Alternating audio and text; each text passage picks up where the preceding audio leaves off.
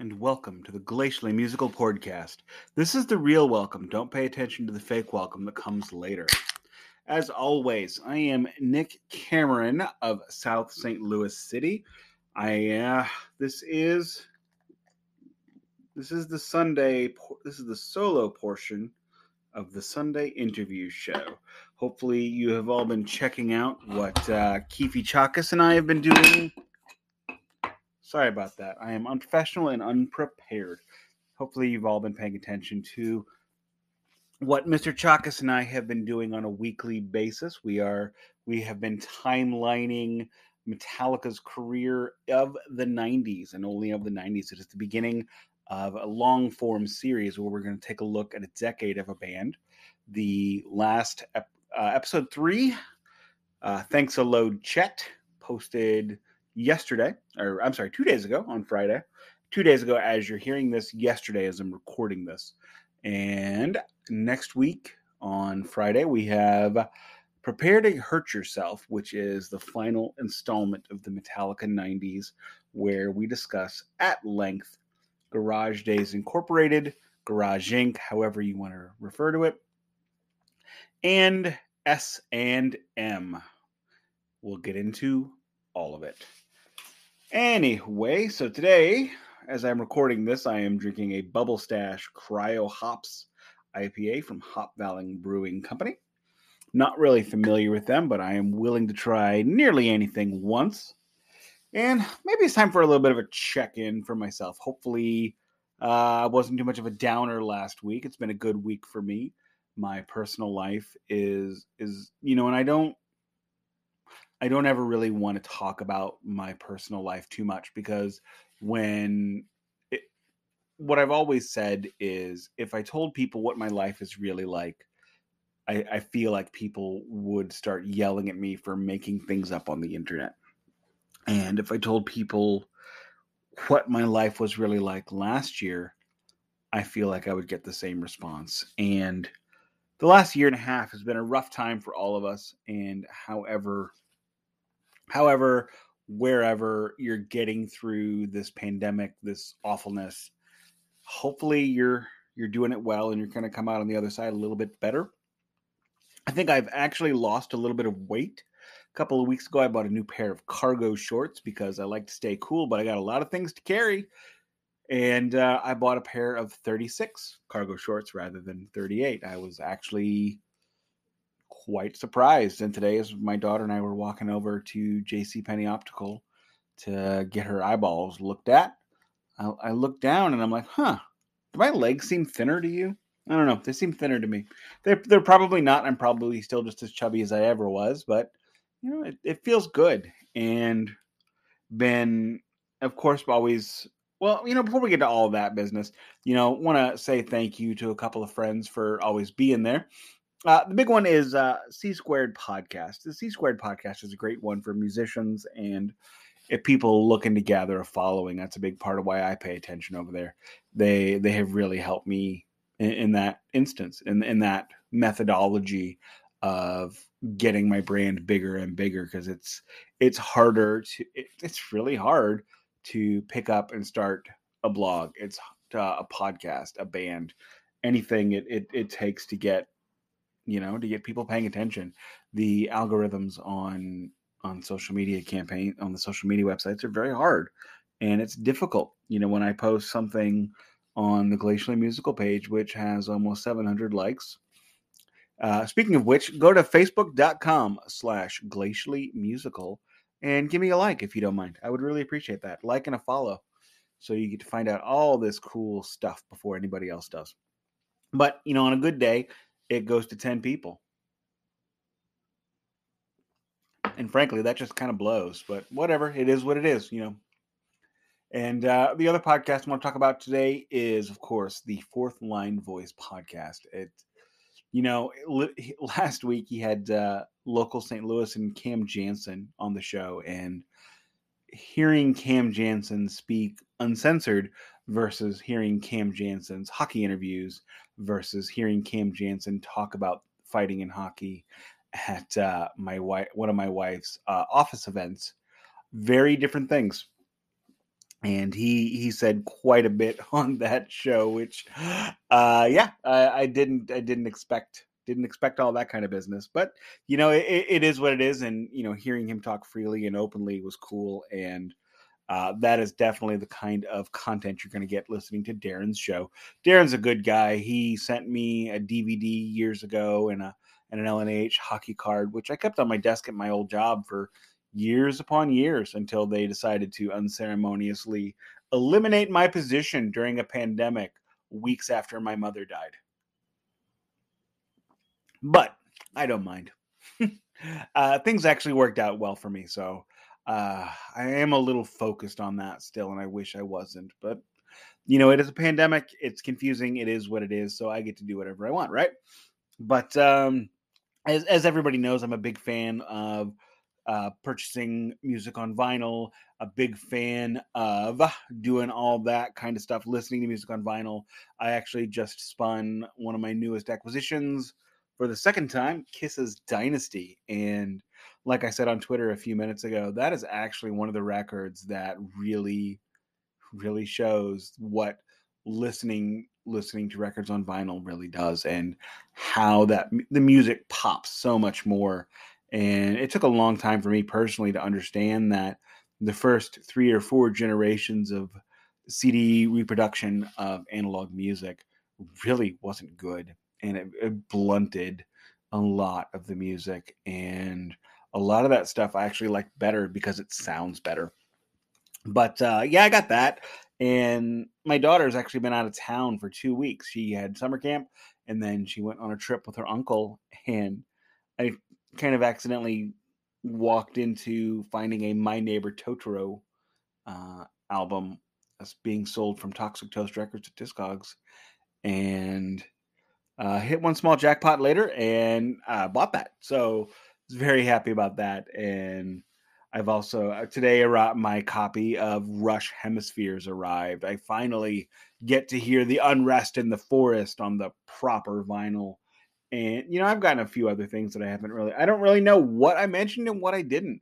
Um, when I was getting my wife's car inspection today, uh, I as I I don't know if I've ever mentioned this, but I always get my car work done at uh, a local St. Louis chain called Dobbs at their Tesson Ferry location because it's literally next door to a record shop. So when it always takes longer than it does, well, when it always takes longer than it's supposed to, I can head over to the record shop, and that's what I did. My my daughter uh, picked up a copy of John Denver and the Muppets: A Christmas Together. So that's kind of fun. We'll be listening to that this Christmas, of course. I'm not going to listen to it before then. And I came home with a copy of Motley Crue's Doctor Feelgood.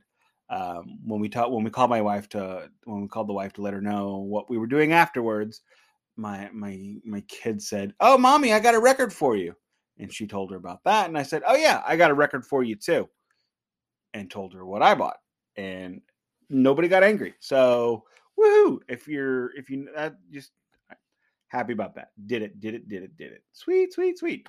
And let's see what else have I picked up in the last couple of weeks. Uh, I finally decided to buy a Richard Wright solo album.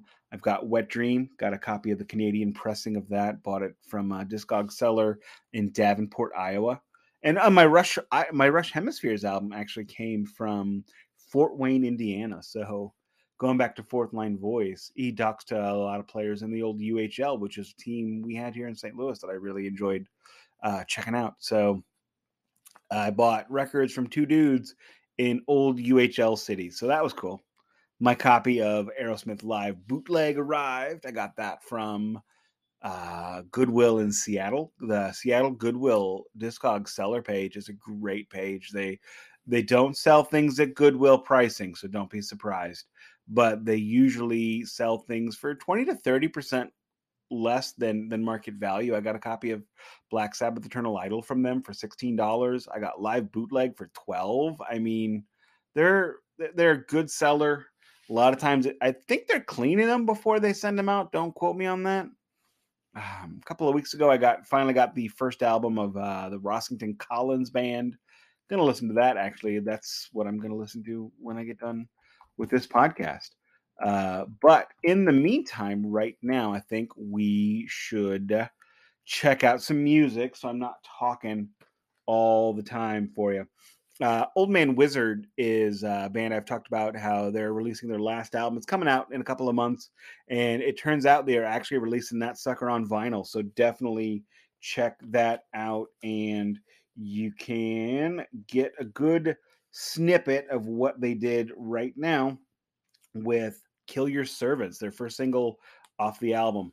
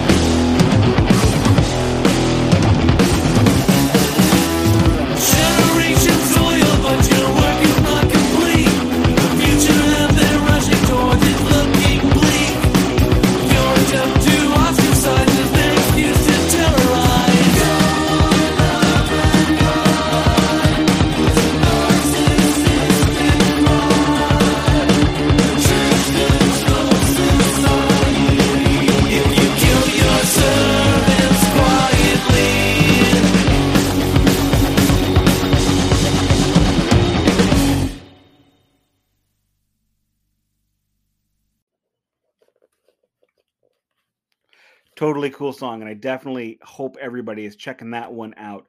That is a great great band uh, led by in my humble opinion one of the most talented one of the most talented people out there. Um sorry trying to get my notes all together here but yeah that's old man servant old man wizard. Uh the title is kill the song is kill your servants. The album is kill your servants quietly and that's going to be coming out in November. So definitely check that out. Go to oldmanwizard.bandcamp.com to get uh, all the good stuff there. But in the meantime, let's talk about what's going on a little bit in the music world. The crossover thrash band Confused uh, have released a video called I Want a Beer. Well, is there anything going on in crossover thrash that doesn't involve beer? I'm gonna say that sounds pretty good. Uh, they've also got uh, the ultimate Bandcamp, the ultimate Bandcamp address. You can check out their new album at uh, confused.bandcamp.com. They're a Texas band. If you're, you know, for fans of MOD, Agnostic Front, and DRI, I think everybody knows pretty well how much uh, I I really really dig DRI. Uh, nextmosh.com actually is the one that premiered the video so you can check it out there. It's probably on their youtube page as well but nextmosh.com slash confused dash i dash want dash a dash beer dash video. Uh definitely check that out. The yeah the album will be released on august 27th and the name of the album is riot uh, looking at their Bandcamp right now, there's going to be a digital version, there's going to be a CD version, and all that kind of all that cool stuff. Um, when they kick out a new, when they kick out a vinyl version of that, I'll probably gonna have to have to have to pick that stuff up. Uh, excuse me one second.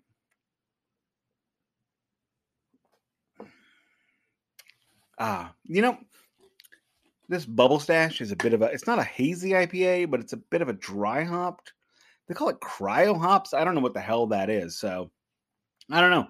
But uh it, it is what it is. And uh, friends of the show, Blood of Indigo, have released a new song. Uh, you might recall they are a band that is doing this. You got to join their mailing list, and they start sending you singles. And the first single we broadcast here, which I don't remember the name. Sorry, I'm sorry. I'm so sorry. It was a really kick ass song. If you like Dio and Iron Maiden, if you ever thought that Dio needed to join Iron Maiden, you know, that's Blood of Indigo's got you because they're basically doing that. But you can get their new song. It is called Angelus the Faceless Vampire. Well, that's a pretty cool title. Uh, what did Alex say about this? Uh, I wrote the lyrics to this song while I was waiting for the bus and freezing during the brutal Canadian winter. I still remember the frostbite on my fingers while typing the lyrics in my phone with no gloves. That was when I wrote the words "Winter never ends," and the and Angelus' story began to unfold. This song is about a vampire who's been sentenced to death by execution under the rule of a merciless king. But when things don't go according to plan, Angelus takes matters into his own hands. Blood and destruction await the kingdom of Gander.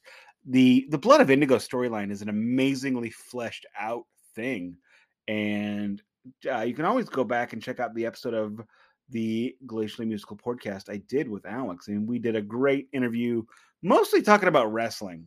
And uh, I'll, you can uh, i don't remember if i said this or not so i'll repeat it to make sure. You can download the song angelus the faceless vampire at bloodofindigo.bandcamp.com so it is totally there and it is for free and you can enjoy the holy living crap out of that. Uh, trust me you will because they're truly truly amazing. And let's see so we talked about that. Oh uh lutharo Lutharo, this is one of the most interesting things I have heard in a little while. Lutharo is releasing a video teaser of their new single. I'm going to be honest, I don't completely understand this concept, but melodic death metal up and comers Lutharo have provided a tantalizing taste of their second single, To Kill or to Crave. Excuse me. Packing punch after punch, it's an incredibly high energy track. To Kill or to Crave, landing on the 20th of August, follows their first single, Lost in a Soul. Uh, Krista says, Our second single, To Kill or to Crave, will kick your ass. The song has some serious balls, and so does the meaning behind it. Well, you know, I love it when when bands are putting a lot of meaning and personal feeling into their songs, which is pretty freaking awesome. And uh, Krista Shipperbottom is the the lead vocalist of the band. I'll put a link to put a link to the uh, the video on the in the description of this of the description of this one so you can check that stuff out. But uh, right now, I think it's time for another little bit of music. I'm gonna on these solo shows, I'm gonna play a little bit of music for you here and there. I am gonna play right now. We're gonna do Oathbreaker by Disconnected Souls.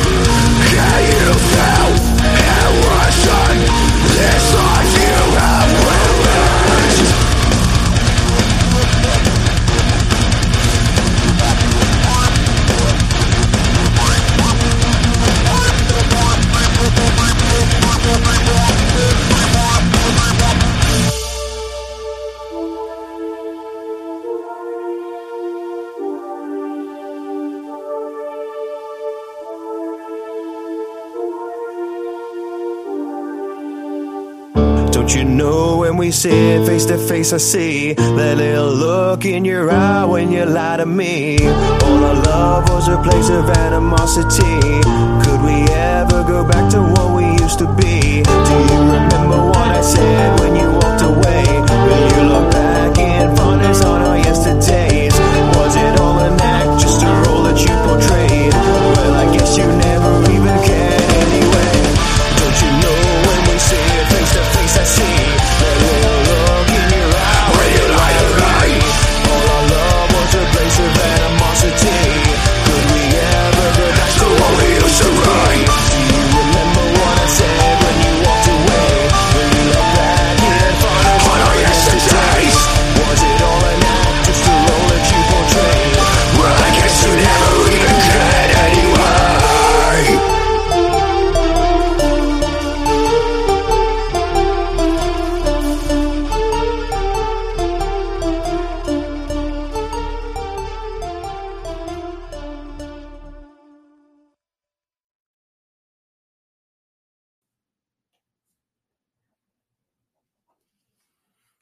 And cool. That's a totally cool song. And now, hopefully, the reason why everyone is here, we are going to check in now with one of my personal favorite musicians going right now, Lisa Mann, aka the White Crone, which she has totally done this the awesome way. She is a working blues, musician in the Pacific Northwest. And she has always loved metal, always been into it, and she finally decided to make that metal record, and she totally did, which is freaking awesome. So she she is going to join us here, and I will apologize for the really, really, really uh, terrible.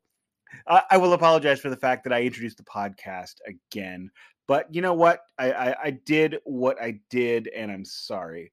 But uh, so go ahead and check out the the interview with Lisa, and then uh, on the tail end of that, I am going to play one more single for you, which is uh, a band, a solo band called Wretched, with their new single Horrific. Thank you very much for listening. I hopefully everybody has already subscribed and reviewed to the show. Thank you very much. Check you next week. And welcome to the Glacially Musical Podcast, the podcast that is still working out what in the world it's doing. Today we are joined by White Crone, Lisa Mann, and how are you doing today? I'm hanging in there. How about you? Today is a day, but uh, real life stuff. I don't think anybody wants to hear about. I think I, I think I talked about enough real life stuff last week. Yeah. Yeah, I've kind of had it up to my eyeballs with real life too, but Yeah, it just showing up. pretty much, you know, real life is real life. It it comes, it and it's gonna go. Hopefully, it stays a while. It takes a while for it to go, but still coming at you. It's still coming at me. Um, Right. more, and, and just because I can't stop myself, just more ridiculous COVID crap that I'm just tired of. But Yeah, I'm pretty sick of it myself. but it is what it is, and we move forward and do the best we can. Uh, in the meantime, what do you Yeah, we'll just be careful and do what we can to keep ourselves and our neighbors safe, you know? Pretty much, pretty much. Yeah. But what would you like to discuss this evening? Well, you know, I recently released a, uh, a single, a follow up single. Uh, as you so kindly reviewed last year, I released The Poisoner. That was my debut album. And uh, that had a song featuring Vinny Appice on the drums. Which is So awesome, a- by the way. Yeah, I know. I pinch myself all the time. so I had an existing relationship with him from a from a blues album before. Uh, you know, he's recorded for me before, and I got this idea to record Stargazer, uh, the Rainbow classic with Dio on the vocals, and uh, and of course I had to ask Vinny to play the drums on it. And there's a blues rock guitar player that I know uh, he was in my uh, he was in the same band my husband was in. My husband plays bass for Sugaray Rayford, a Grammy nominated soul artist, and Alastair Greene was playing. And uh, I went over to Europe and hung out with the band, and you know, sang some backups with them and stuff. And uh, Alastair and I, we share a love of classic hard rock and metal. And so we had long been saying, we got to do something together, you know? And so when I decided to do this Stargazer thing, I was like, Alastair, you have to play this. Uh, real quick, because I like to meander.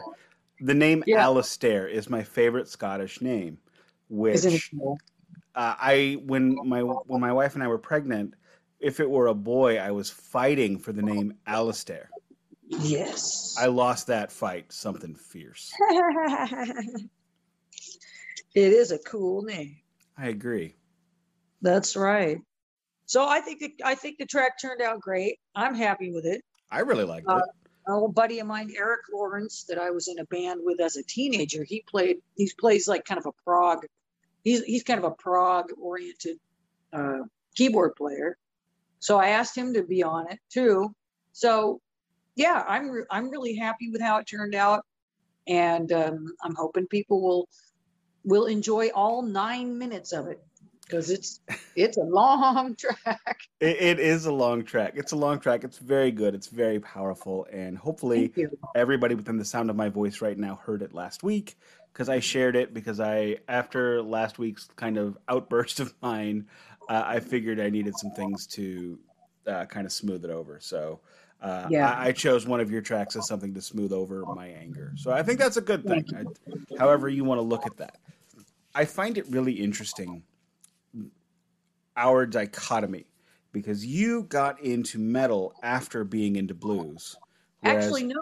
oh, well, there goes the whole thing I was going to There say. goes the whole thing, man. Because I went backwards. I got I got into I grew up in mosh pits.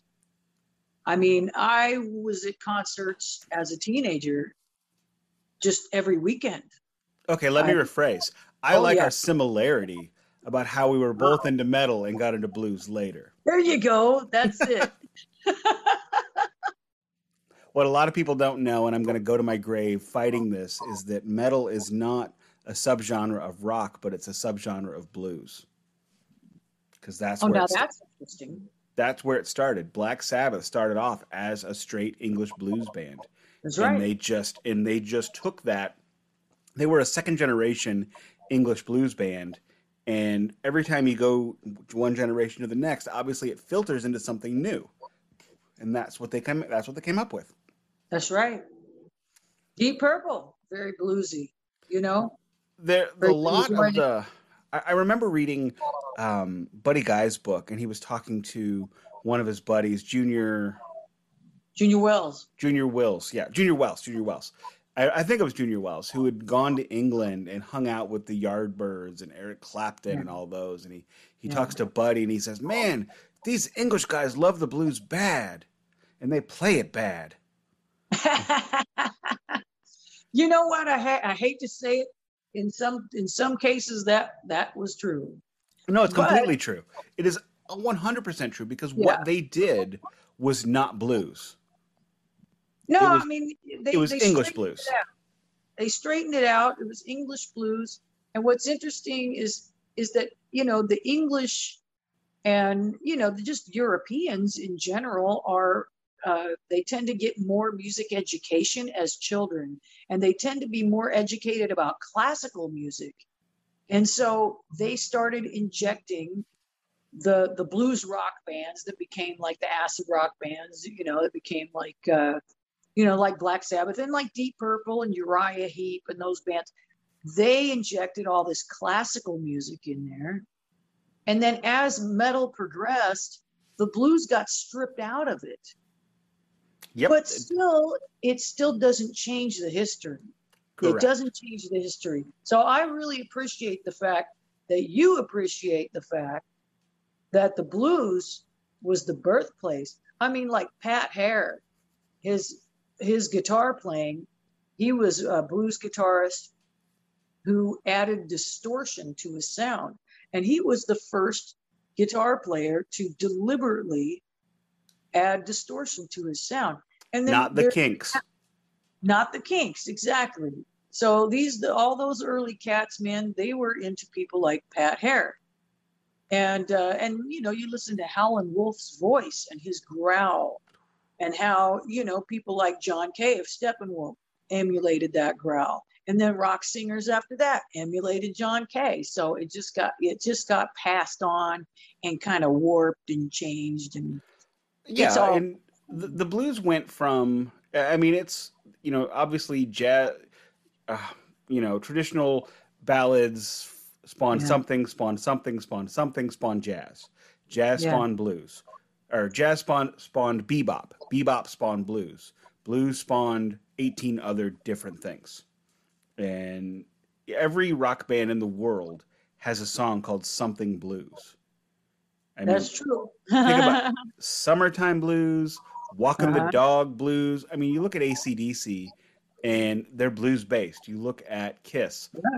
Ace Frehley, although he did it very poorly, and I still love him, was a blues based guitarist. Every, you know, half of his solos end with the turnaround chords 12 bar blues. I don't know that he knows that's what he's doing, yeah but he does it. And it, rock and metal are are siblings, maybe even cousins. They're not they're not it's not father and son, but yeah. that's my soapbox. I'm going to die on that soapbox and about eight other people are going to go, "That guy gets it." And that's it. well, I'll be one of those eight people. How about that? I appreciate that. I appreciate that. but when you look at a lot of older blues, it's it is it's much heavier than the rock and roll of the time and of the rock of the time. hmm you know, Buddy Guy when he played, he didn't get it. Buddy Guy and I would even say Albert King, sorry, Yeah. didn't get it right in the studio because nobody. A lot of times, the distortion and the fuzz was an accident. It was a hmm. byproduct of not having a big enough amp. Yeah. And then once they figured out, oh, people like that, that changed Yeah. the entire world. The world was a very Yeah. different place after that. And then And- Hendrix was like, all bets are off. Hendrix, we are lucky that Jimi Hendrix met Eddie Kramer. I think. Oh, yeah. Eddie Kramer, I I know some people want to call him a producer, and this is not an insult by any stretch, but I've never viewed him that way. I have viewed him as the world's most amazing sound engineer. He is able to record beautifully. He is able to, you can describe a sound to him, and he will dial, dial, dial, and give it to you. But he's not going to be there coaching you on your songs and telling you no. I Mhm. know this because I've heard the Kiss records he produced, and they have songs like Baby Driver on them. For the record, I'm a huge Kiss fan. Love them. Me too. But I also respect the fact that a good half of what they did probably shouldn't have ever been recorded. Baby driver, go, baby oh, driver. Oh, don't do that. Then I know a lot of Kiss fans what I'm talking love love Rock and Roll Over, but I can't stand that album. Oh wow, dude, really? Mr. Speed? Come on, man. Oh, that song is terrible. Mr. Speed kicks ass. It kicks the ass of a wounded baby, maybe. I love Mr. Speed. Come And on. then Take Me and Love Well, Them and Leave Them. yeah. Hey, If but you- it's got cowbell in it. Come on. Come on, man. Look, I love the cowbell, but nobody did it as well as BOC. Let's call BOC. And you know what? No, no, I take that back. Twisted Okay. Sister on We're Not Gonna Take It. That was a great cowbell. That was. That was a well recorded cowbell. It really was. A It, it's- well tuned cowbell. if I didn't know better, I'd swear they overdubbed it because it was so perfect. I, I, It was a, boot, a, a boutique cowbell. it was an artisanal cowbell recorded by a professional from the old country. yes. But what now when, when we talk about blues, one of the things that I really like, and that wasn't, that wasn't necessarily what I meant to talk about, but I like this thread because I get to talk about some people that I know that not enough people I think know. Are you familiar with James Legg? James Legg. Yes. I'm not sure. Uh, Black Diamond Heavies. You know, I don't think so. Okay, the Black Diamond you Heavies. You know, I, I, I have to admit, first, let me put this disclaimer. I am the unfrozen cave woman of metal. Oh, nobody knows these people. It's fine. It's There's fine. all this long history of stuff that I just don't know. I saw I, I first came across them in 2008 because the Black Diamond Heavies were opening up for Exene Cervenka's original Sinners, not even X or uh, her her solo career, which is amazing, at a Camel cigarette show at a brewery upstairs. Mhm. It was a three dollar cover, and they gave you two packs of smokes. So it was a very, very prestigious gig to be a part of. oh, yes, But- indeed. um, I didn't know what to expect, and I remember going in, going up to the bar to get a beer, and thinking, "Wow, this is kind of a heavy, groovy, kind of almost metal kind of band. That's not. That's really surprising. Let me go up front and see what kind of gear they have. Let me see what the guitar Mhm. player's rocking." And I get closer, and I'm like, "Oh, there's only two of them, and they're both sitting down. What the hell's going on?" The singer James Legg, who at the time was going by John Wesley Myers. So he Mm. decided to, in, in midstream, change his name, which is never a good plan. But what he plays is he plays a Fender Rhodes electric piano through Marshall stacks and distortion pedals That's badass. with a uh, uh, a keyboard bass like Ray Manzarek used. That Sweet. And it's it's just probably the coolest sound I've ever heard. And he does he does blues, he does soul, he does rock. He's released uh, there were two Black Diamond Heavies albums, and he's done three solo records since then. I'm going to have to check that out. Now, the reason why nobody knows who the hell he is is because he I don't even know if he's on a label right now, but he was on a label owned by a record store. So, very prestigious label. Mhm. Uh, then there is also, are you familiar with uh, T Model Ford? Yes, vaguely. He's an interesting cat because he started playing guitar in his 70s Mhm. when his fifth ex wife bought him a guitar for a divorce present. Fifth ex wife? Fifth ex wife. So he's like Zsa Zsa Gabor. Well, he was. And then for the next 20 years, he recorded and played all over the world. Wow. So I'm getting up there in years and I haven't recorded an album yet, but he gives me hope. I still got, thir- I guess I got 25 years before I got to get serious. That's right. Well, you know, here's my philosophy on being productive when you're a person of a certain age, as I am. Uh, you think about all these uh, heroes that died young, you know, that made a lot of records or their records made a big impact, and all these rock stars that died at age 27. They had this brief window, maybe a 10 year window of time when they were creating music. So even if I drop dead 10 years from now, I still have that many years to try to create something interesting. So, you know, this idea of oh, you're too old. I mean, that that was a big part of wondering whether I should release the poisoner.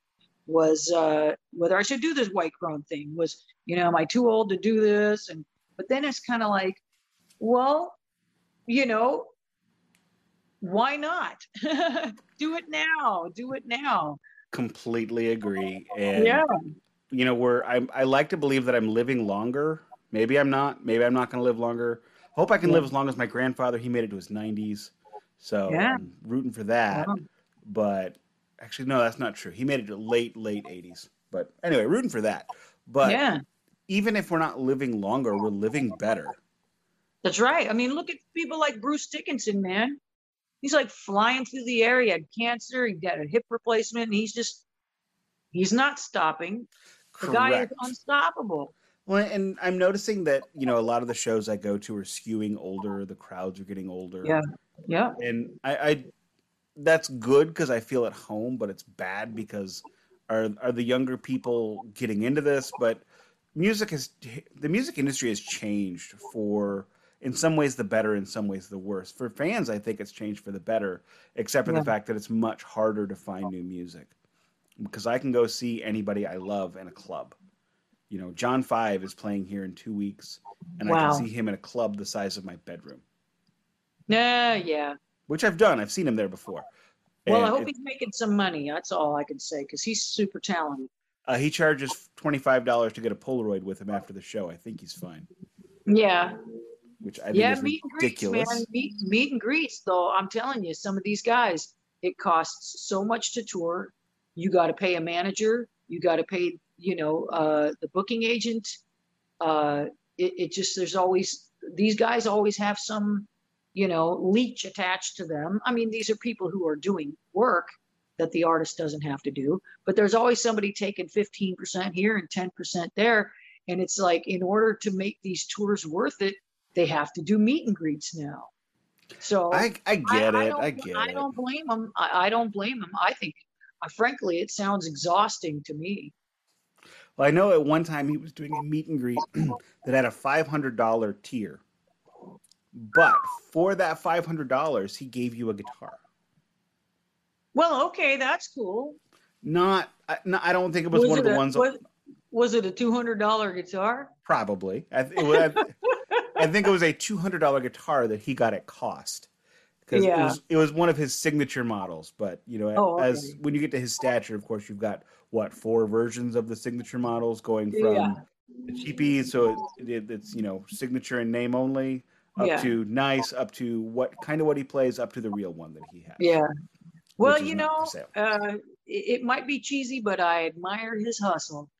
you know he this is a guy that it, it he probably is the most respectful person the person to most be admired and looked up to in the music industry he had a goal his goal in life was to be the number one session musician in los angeles Hmm. that was what he wanted he did that he's worked with rob halford he's worked with rob zombie he's worked Yeah. with david lee roth Lynyrd Yeah. Skynyrd k.d. lang meatloaf he's worked with everyone Wow, k.d. lang. Wow. I think it was just like a song or maybe like a tour. Yeah, but it still. Yeah, but he, he claims her. And on top of that, he's writing and recording with Rob Zombie, has been for like 10 years. And he's putting out solo albums all the time. Yeah. He's he's getting it done and he's making he's making a life out of it. And Yeah. that's so yeah, when you say admire his hustle, I admire everything. He put Yeah. the work in and he's smart about it and Mhm. he's doing it right. That's right. But let's talk about you for a little bit rather than just me rambling on. Uh, I apologize that I didn't come up with a topic. It's been a long week, and normally I have one, but I don't today. Well, Uh-huh. I mean, normally, as in since the first last show I did. But so, do you have an album coming out? I don't even know. I should know that. I should know the answer to this question. No, well, the thing is, yeah, Stargazer is a single, it's a standalone. So this isn't like, okay, I'm dropping a single for a new album. Okay. I have five songs, six songs in skeletal form that will constitute the next White Crone album. They are gathering dust in my DAW as we speak. Uh, but you know, as you know, you know, my name is Lisa Mann. I am a uh, blues bass player, band leader, uh, singer songwriter, and that's my main job. and so I've I re- released an Americana EP called Old Girl uh, this year or just last year actually, and kind of still promoting that. I'm, I'm doing some Americana AAA radio promotions. I'm working on some of that right now. Plus, I'm you know promoting Stargazer at the same time. So I'm kind of working on two tracks. And uh, so eventually I will get back to fleshing out these songs because, like I said, they just kind of exist. I know what the big picture is, but I need to get, I call them the the knees and the elbows. I need to get How many? You said it was five songs, six songs. Five songs, and I have the kind of bare bones of a sixth sixth Well, and song. you've got Stargazer, which is nine minutes, so that's half a side right there.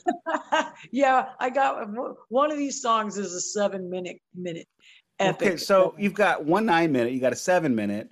All you got to do is crack a three and a half minute. There's side one. There's side one already. Yeah. So, you know, I will eventually get to it. Um, my issue is right now, I need to get back to teaching myself guitar. I played guitar on most of the Poisoner, on uh, on all the songs except two, where I had Mehdi Farjami, former Glacier guitar player, come in and do some actual real good real good guitar solos. And uh, but I have a friend that does that. to playing actual guitar, the tiny strings, um, because I'm a bass player. I've been a bass player since I was 11 years old, and those damn tiny strings, I, you know, Well, I can Uh, see your I can see your bass clef tattoo. oh yeah, yeah, yeah. So I got to get back into that. That's actually something I was going to ask you about. How Yeah. you write. So if you're doing when you're writing as White Crone, I'm Yes. assuming you're writing on guitar, not on not on No. the bass guitar. I do not write on an instrument. Okay. I do not write on an instrument. There may be some sections of songs that are riffs that I generated by screwing around on the bass. Okay.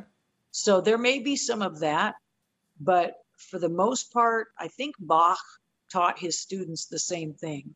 Don't compose on the organ, hear it in your head first, and then execute it on your instrument. Because So- Mike Mike Watt talked about how he would not Yeah. write on the bass, even Yeah. for his solo albums. Because if he wrote on the bass, it was a bass heavy album, and that's never what he wanted. So he'd write on the guitar. He'd write simple chords on the guitar, figure Yeah. out the bass, and then have somebody finish it up.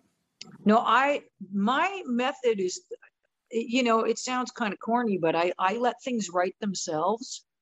And so basically the the whole process for writing The Poisoner started with my with me hearing melodies in my head.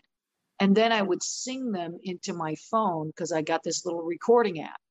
So say I'd be driving down the road and I would hear something in my head or taking a walk or I'm taking a shower and I'd have to jump out of the shower and sing something into my phone. Sometimes it's a bass line, sometimes it's a guitar line, sometimes usually it would start with like a vocal line, it would be a verse, a chorus, a hook, something like that. But I would hear something in my head, sing it into the app. Later on, as things started fleshing out, I went to my uh, home recording studio and just started sketching things out. As things started progressing and i noticed okay these songs these are turning into actual songs. Start to finish bridge all this stuff. I'm hearing drum parts in my head. And then i that's when i purchased a, a an e-drum kit. I purchased a seven string guitar and then i started doing pre-production at home. But really the process is driven by what do i hear in my head I love that you bought a seven string guitar, not a six Yes. string, but a seven string. i have to keep up with the six string bass that's why Oh, fair enough. I got a low B on my bass, man. Oh, I gotcha. gotta have a low B on my guitar too. Well, you could do what Steve Vai did because on he's like credited for playing the seven string all the time, but like half of the time he's just detuned his his six string. Oh, really? hmm Well, That's I only come out in the last like ten years. Avatar, they they tune everything to B. It's a six string, but it's tuned B to B.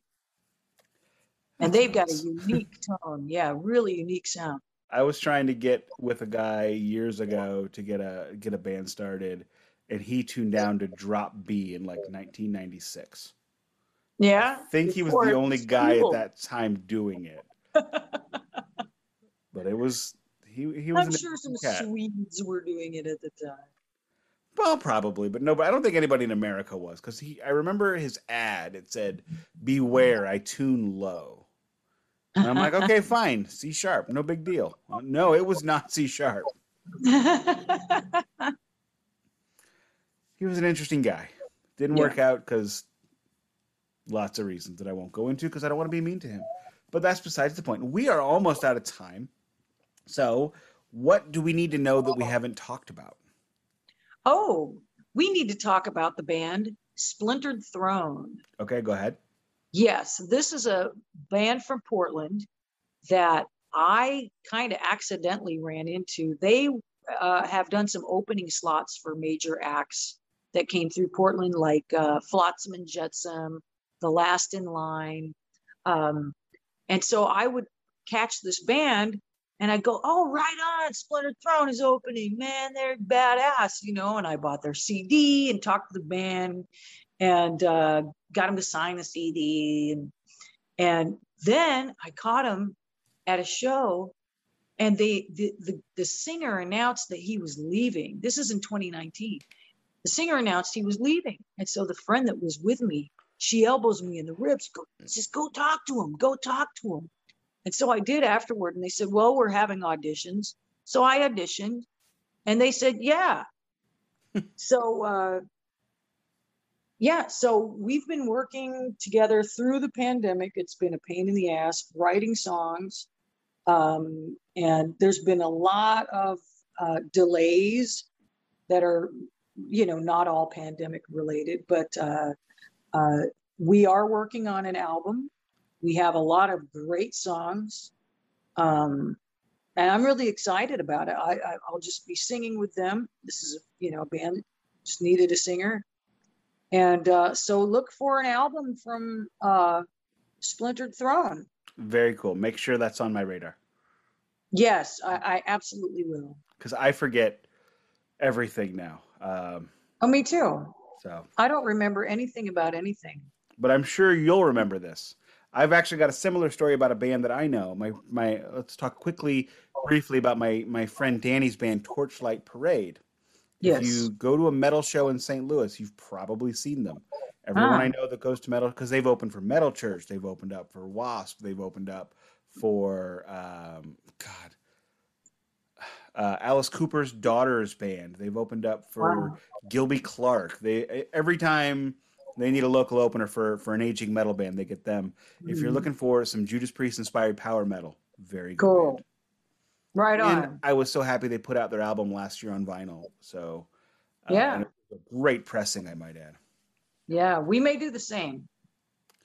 I am hoping because the the sales of, of vinyl is continually climbing and continually going up. I'm hoping they start opening up pressing plants. Yeah. No, when I started buying records, there were no American pressing plants. And Yeah. now there's at least two that I'm aware of. Yeah. So, Well, the Poisoner was too long to put on vinyl. oh, gotcha. Yeah, that was the issue with that. I understand it's also frighteningly expensive. I tried to finance that for a friend of mine, and I went, Yeah, it's rough. And I looked at that and went, "How many do you think we're going to sell?" He's like, "I don't know." Uh, how much do you want to put in? I lost a lot of money on this already. yeah, you got to crowd Oh. crowdfund it. Yeah, he he did his new album though. I'm I'm happy to say is coming out on vinyl, and I'm also happy to say that I had nothing to do with financing it, but I did pre-order. it. but with that, I will say we are now pretty much out of time, and I thank you very much for taking some time for my ridiculousness, and I will put a link to. Excuse me. I apologize for that. Uh, Something jumped down your throat, man. yeah, I mean, all of a sudden, I, I I'm the cat's over there, so it's not her hair. But now that I can't talk, I will say thank you, you for doing this. blame it on the cat. It's my wife's cat. I'll blame it on her. But thank you very much for for joining me, and I will put links to both Lisa Mann and White Crone in the description, and we will talk again soon. I am sure. awesome. Thank right. you so much, man. You have a great day. Thanks. You too. Bye.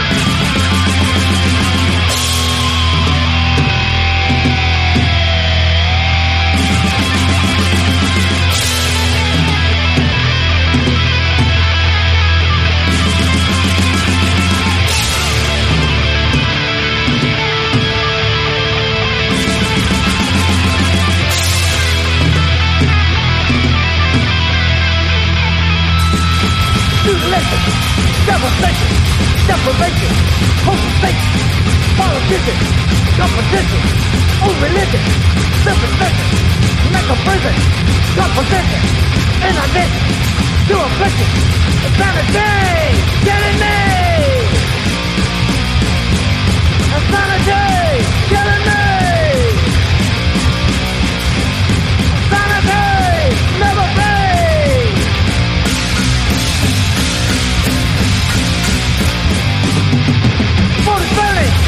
ever turning, never learning, Lord is turning, freedom journey, leaders burning, hate the journey, higher learning, walk behind, evil mind, exterminate, give me good, sanity, killing me. Insanity, killing me. Insanity, never free.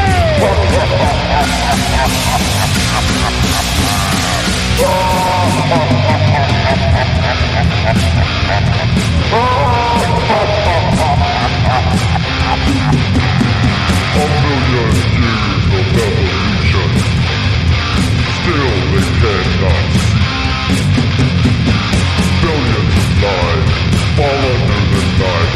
A horrific